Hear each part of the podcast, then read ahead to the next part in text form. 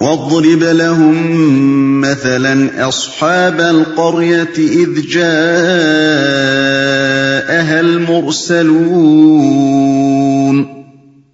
إذ أرسلنا إليهم اثنين فكذبوهما فعززنا بثالث فقالوا فقالوا إِنَّا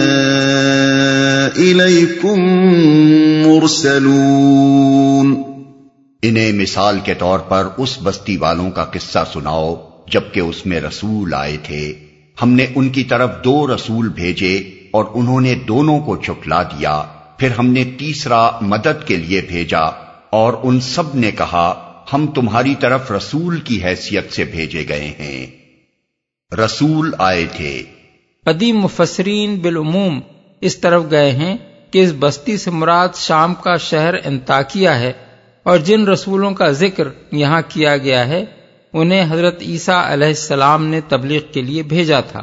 اس سلسلے میں قصے کی جو تفصیلات بیان کی گئی ہیں، ان میں سے ایک بات یہ بھی ہے کہ اس زمانے میں انتخش اس علاقے کا بادشاہ تھا، لیکن یہ سارا قصہ ابن عباس قطادہ اکرما کاب احبار اور وہب منبع وغیرہ بزرگوں نے عیسائیوں کی غیر مستند روایات سے عکس کیا ہے اور تاریخی حیثیت سے بالکل بے بنیاد ہے۔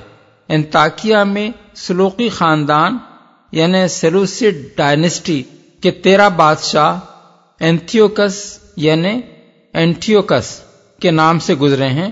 اور اس نام کے آخری فرما روا کی حکومت، بلکہ خود اس خاندان کی حکومت بھی پینسٹھ قبل مسیح میں ختم ہو گئی تھی۔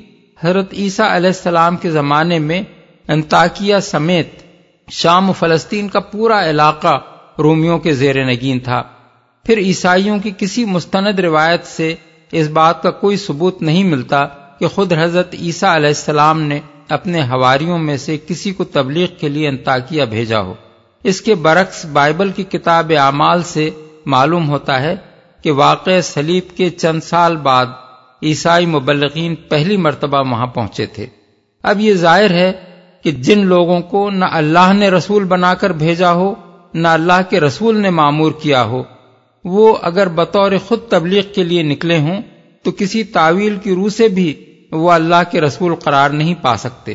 علاوہ بری بائبل کے بیان کی روح سے انتاکیہ پہلا شہر ہے جہاں کثرت سے غیر اسرائیلیوں نے دین مسیح کو قبول کیا اور مسیح کلیسا کو غیر معمولی کامیابی نصیب ہوئی۔ حالانکہ قرآن جس بستی کا ذکر یہاں کر رہا ہے، وہ کوئی ایسی بستی تھی جس نے رسولوں کی دعوت کو رد کر دیا اور بلاخر عذاب الہی کی شکار ہوئی۔ تاریخ میں اس امر کا بھی کوئی ثبوت نہیں ملتا کہ انتاکیہ پر ایسی کوئی تباہی نازل ہوئی ہو جسے انکار رسالت کی بنا پر عذاب قرار دیا جا سکتا ہو۔ ان وجوہ سے یہ بات ناقابل قبول ہے کہ اس بستی سے مراد انتاکیا ہے۔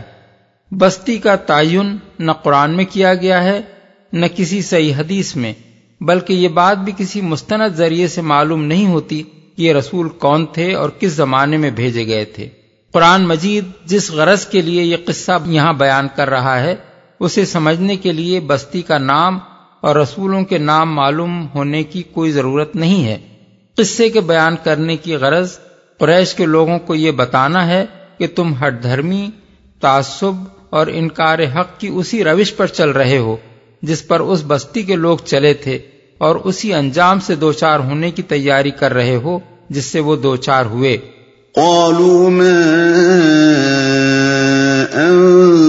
انتم الا بشر مثلنا وما انزل الرحمن من شيء ان انتم الا تكذبون بستی والوں نے کہا، تم کچھ نہیں ہو، مگر ہم جیسے چند انسان اور خدائے رحمان نے ہرگز کوئی چیز نازل نہیں کی ہے، تم محض جھوٹ بولتے ہو۔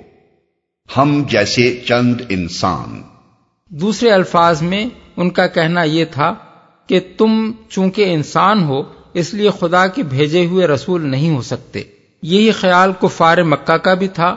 وہ کہتے تھے کہ محمد صلی اللہ علیہ وسلم رسول نہیں ہیں کیونکہ وہ انسان ہیں۔ وقالو مال حاضر رسول یا کل الطعام و یمشی فی الاسواق۔ الفرقان آیت سات۔ وہ کہتے ہیں کہ یہ کیسا رسول ہے جو کھانا کھاتا ہے اور بازاروں میں چلتا پھرتا ہے۔ وہ اثر النجوا الزین ظلم حل حاضہ اللہ بشر مسلکم افتاتون سحر وان تم تبصرون۔ اور یہ ظالم لوگ آپس میں سرگوشیاں کرتے ہیں کہ یہ شخص یعنی محمد صلی اللہ علیہ وسلم تم جیسے ایک بشر کے سوا آخر اور کیا ہے؟ پھر کیا تم آنکھوں دیکھتے اس جادو کے شکار ہو جاؤ گے؟ سورہ الانبیاء آیت تین۔ قرآن مجید کفار مکہ کے اس جاہلانہ خیال کی تردید کرتے ہوئے بتاتا ہے کہ یہ کوئی نئی جہالت نہیں ہے جو آج پہلی مرتبہ ان لوگوں سے ظاہر ہو رہی ہو، بلکہ قدیم ترین زمانے سے تمام جوہلا اسی غلط فہمی میں مبتلا رہے ہیں کہ جو بشر ہے وہ رسول نہیں ہو سکتا اور جو رسول ہے وہ بشر نہیں ہو سکتا۔ قوم نوح کے سرداروں نے جب حضرت نوح علیہ السلام کی رسالت کا انکار کیا تھا تو یہی کہا تھا، ما حاضا اللہ بشر مثلکم یرید ان يتفضل علیکم ولو شاء اللہ انزل ملائکتن ما سمعنا بهذا فی آبائنا الاولین. یہ شخص اس کے سوا کچھ نہیں ہے کہ ایک بشر ہے تم ہی جیسا اور چاہتا ہے کہ تم پر اپنی فضیلت جمائے۔ حالانکہ اگر اللہ چاہتا تو فرشتے نازل کرتا۔ ہم نے تو یہ بات کبھی اپنے باپ دادا سے نہیں سنی کہ انسان رسول بن کر آئے۔ سورہ المومنون، آیت چوبیس۔ قوم عاد نے یہی بات حضرت حود علیہ السلام کے متعلق کہی تھی۔ ماں حاضہ اللہ بشر مثلکم یا کلو مما کلون من ہو و یشرب و مما تشربون۔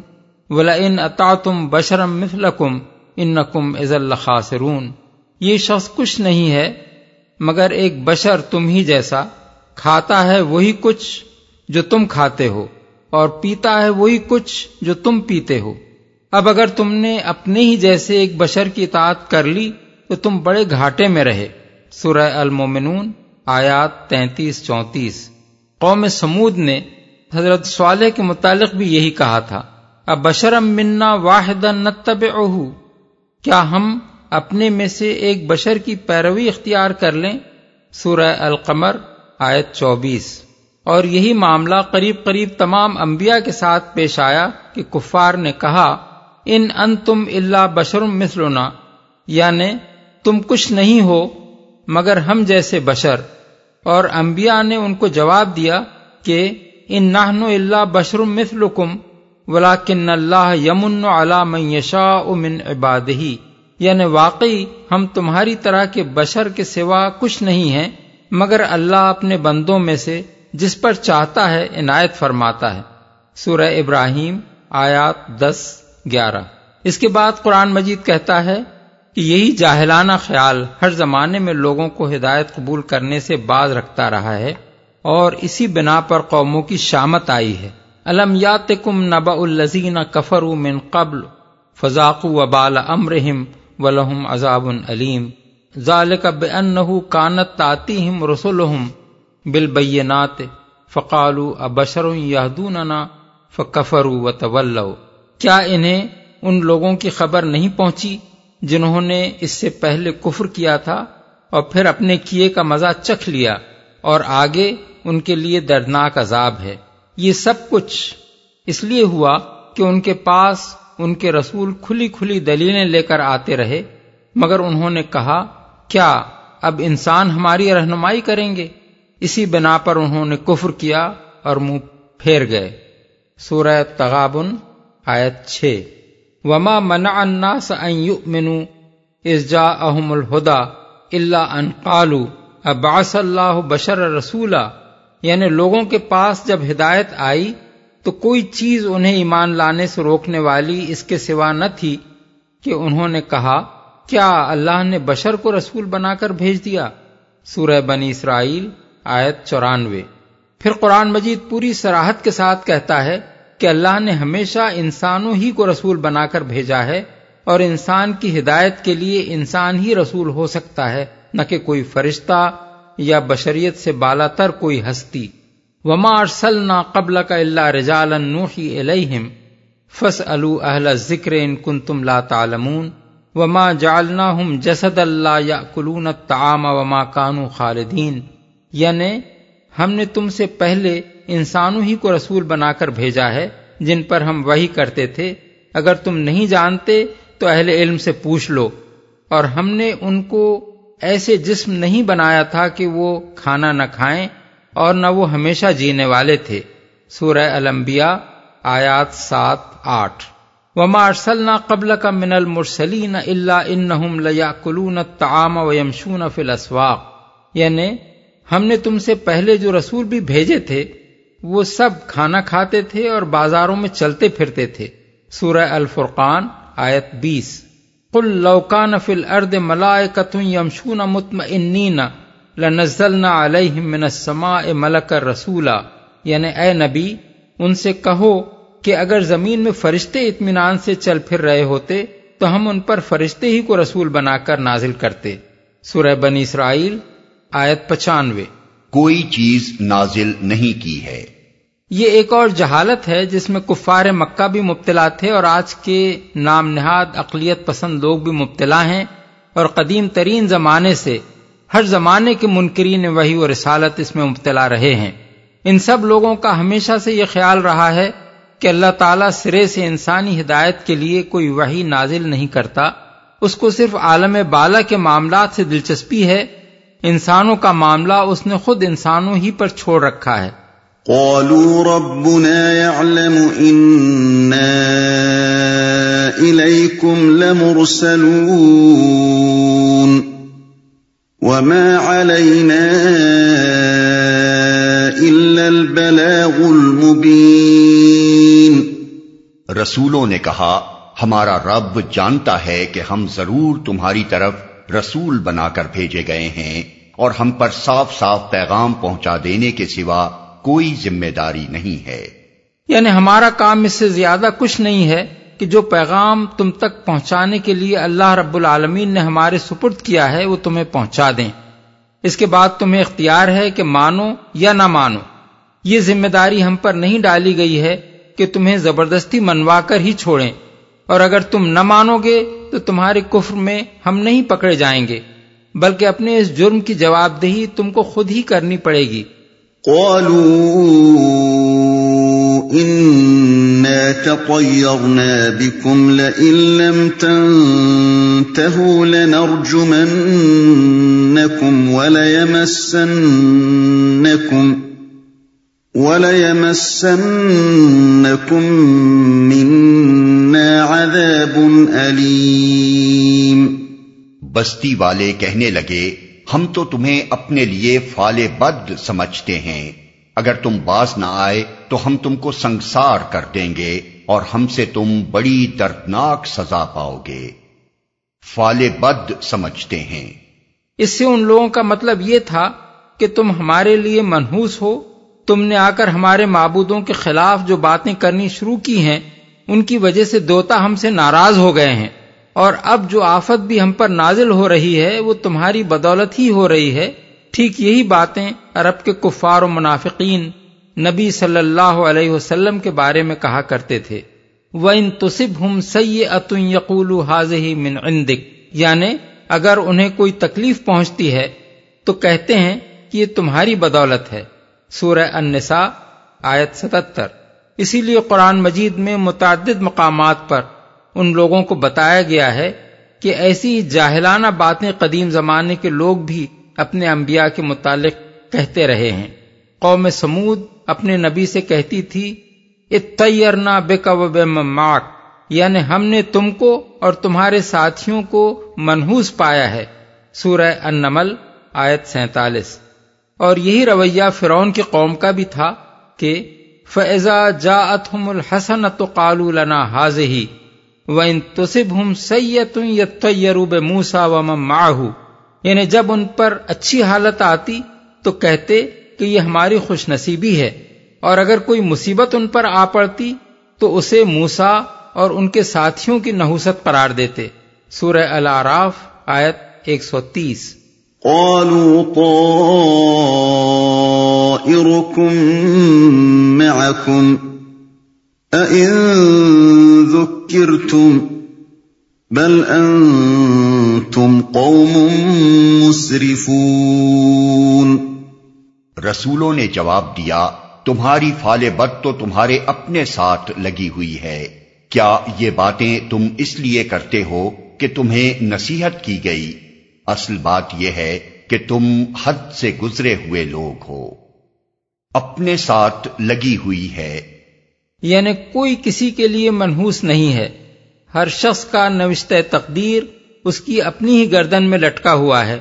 برائی دیکھتا ہے تو اپنے نصیب کی دیکھتا ہے اور بھلائی دیکھتا ہے تو وہ بھی اس کے اپنے ہی نصیب کی ہوتی ہے۔ وکل انسان ان الزم نہ ہو تو فی ہی یعنی ہر شخص کا پروانہ خیر و شر ہم نے اس کی گردن میں لٹکا دیا ہے۔ سورہ بنی اسرائیل، آیت تیرہ۔ حد سے گزرے ہوئے لوگ ہو۔ یعنی دراصل تم بھلائی سے بھاگنا چاہتے ہو اور ہدایت کے بجائے گمراہی تمہیں پسند ہے، اس لیے حق اور باطل کا فیصلہ دلیل سے کرنے کے بجائے اوہام و خرافات کے سہارے یہ بہانہ بازیاں کر رہے ہو۔ وجاء من اقصى المدينة رجل يسعى قال يا قوم اتبعوا المرسلين.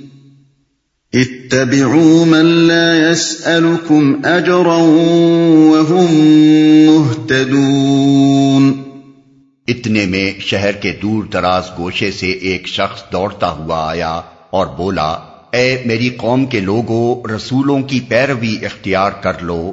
پیروی کرو ان لوگوں کی جو تم سے کوئی اجر نہیں چاہتے اور ٹھیک راستے پر ہیں۔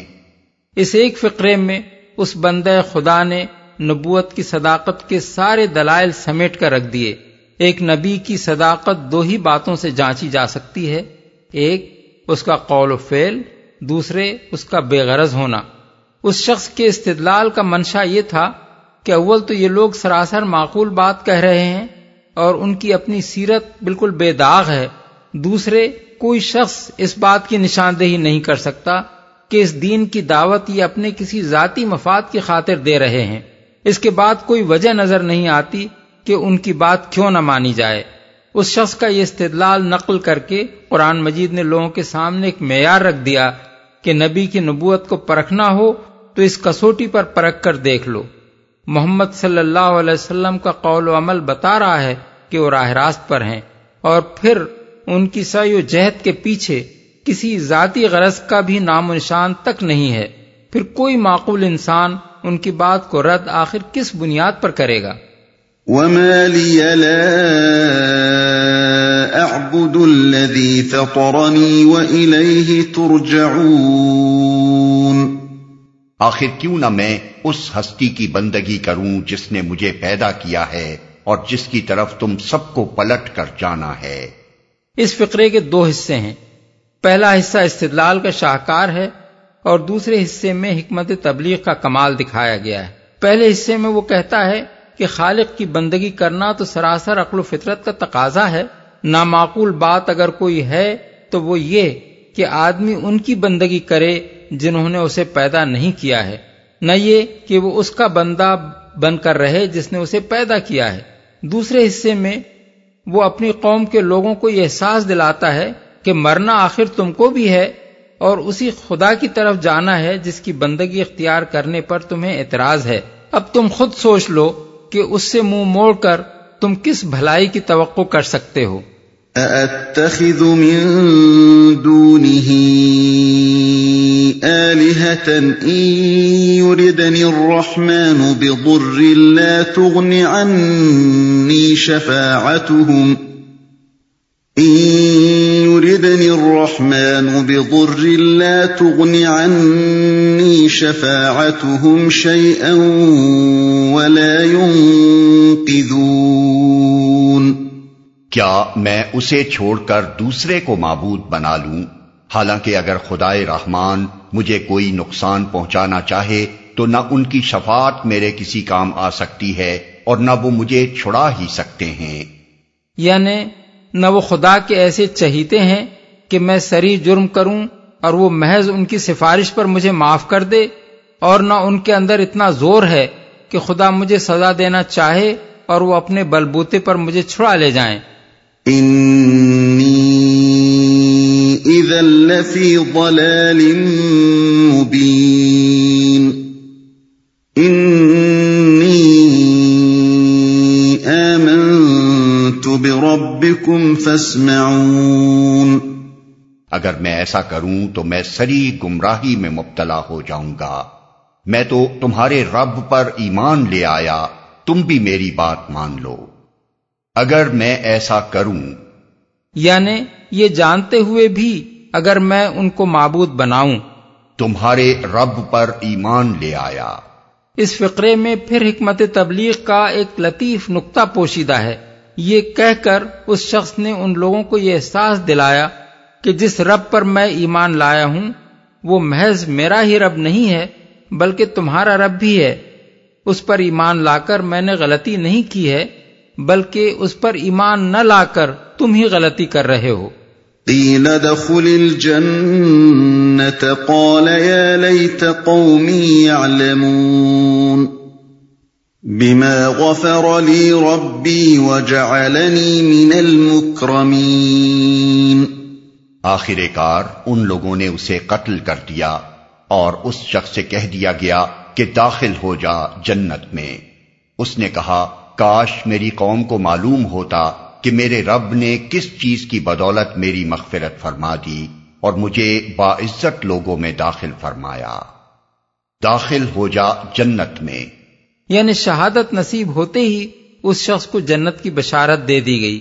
جو ہی وہ موت کے دروازے سے گزر کر دوسرے عالم میں پہنچا، فرشتے اس کے استقبال کو موجود تھے اور انہوں نے اسے خوشخبری دے دی کہ فردو سے بری اس کی منتظر ہے۔ اس فقرے کی تعویل میں مفسرین کے درمیان اختلاف ہے۔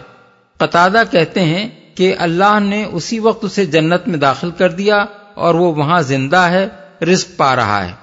اور مجاہد کہتے ہیں کہ یہ بات ملائکہ نے اس سے بشارت کے طور پر کہی اور اس کا مطلب یہ ہے کہ قیامت کے بعد جب تمام اہل ایمان جنت میں داخل ہوں گے تو وہ بھی ان کے ساتھ داخل ہوگا۔ باعزت لوگوں میں داخل فرمایا۔ یہ اس مرد مومن کے کمال اخلاق کا ایک نمونہ ہے جن لوگوں نے اسے ابھی ابھی قتل کیا تھا۔ ان کے خلاف کوئی غصہ اور جذبہ انتقام اس کے دل میں نہ تھا۔ کہ وہ اللہ سے ان کے حق میں بد دعا کرتا۔